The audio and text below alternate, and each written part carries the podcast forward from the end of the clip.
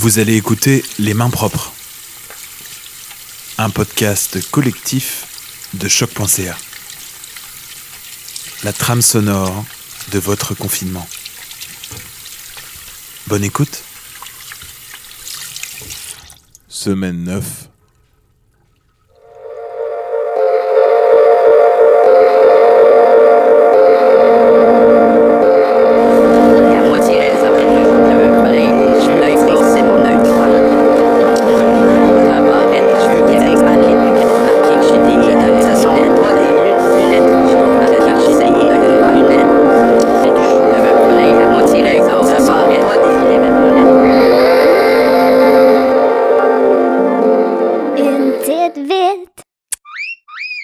Alors que les hôpitaux manquent de masques, de gants et de vêtements, une boutique d'accessoires fétiches médicaux est venue à leur secours. Medfet a donné tout son inventaire de vêtements médicaux jetables à un hôpital dans le besoin.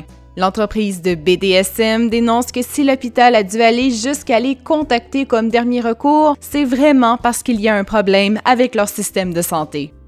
On sait maintenant que c'est une langue entière qui s'est formée sur un- à partir d'un fond lexical précis et, dans un substrat particulier. Et évidemment, on comprend bien pourquoi le créole, qui est à, majorité lexicale française, a cette sonorité parce que les esclaves donc déportés qui se sont retrouvés de différentes nations, ne pouvant pas communiquer entre eux, ils entendaient ce que disait le maître, ils le reprenaient, mais par leur gosier, par leur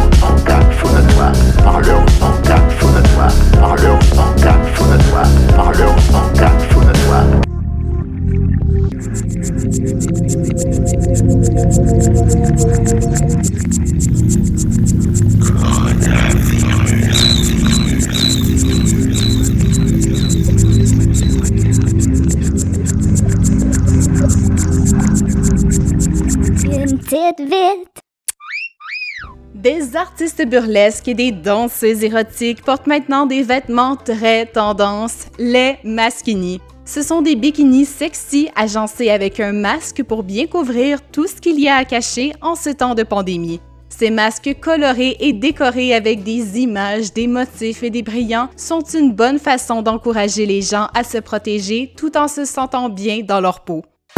Est-ce que le port du masque, c'est trop tard à Montréal? Le, le, le- je- sans nier, sans nier que le masque est un outil. Euh, euh, moi, je pense que le port du masque, euh, est-ce que c'est trop tard? Je ne sais pas jusqu'à quel point. Pas capable en mesure de vous le dire. Le, le, le, le, le- le- Qu'est-ce que c'est que cette phrase Je vais rester chez moi tranquille Et oui, je vais rester tranquille chez moi. C'est vrai que c'est une phrase qu'on n'a plus tellement envie d'entendre hein. en ce moment. On a passé deux mois assis sur son canapé. Ça, c'est euh, Parlez pour vous. terminé. Non, mais certains en tout cas. Mais d'autres vont encore la prononcer pendant quelques semaines. Ce sont les personnes atteintes du syndrome dit de la cabane. Alors, ce syndrome de la cabane, c'est un phénomène qui a été remarqué par des psychologues euh, de par le monde et qui décrit tout simplement la peur de quitter son lieu d'enfermement pour retrouver une vie normale. Alors c'est un phénomène qu'on retrouve dans tous les pays qui sont en train de se déconfiner, en Chine, en Corée du Sud, en Allemagne, euh, en Espagne, où El País consacre un article à ce sujet. Et on se rend compte que le syndrome de la cabane a des origines diverses. Alors interrogé par le quotidien, il y a cette femme qui de toute façon déteste toute interaction sociale, qui vivait un vrai paradis et qui d'un coup se retrouve en enfer. Moi, pour être honnête avec vous, je, je vis un rêve euh, quelque part parce que je ne vois plus tous ces gens que je n'aime pas. Je suis pas obligé de les voir. euh, je suis pas obligé non plus de, de me rendre là où j'ai pas envie de me rendre. Euh, je me lève quand je veux.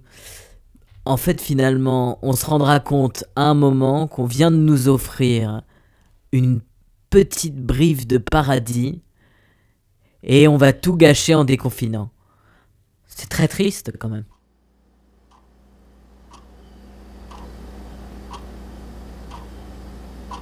On attend vos créations à main propre au pluriel à choc.ca.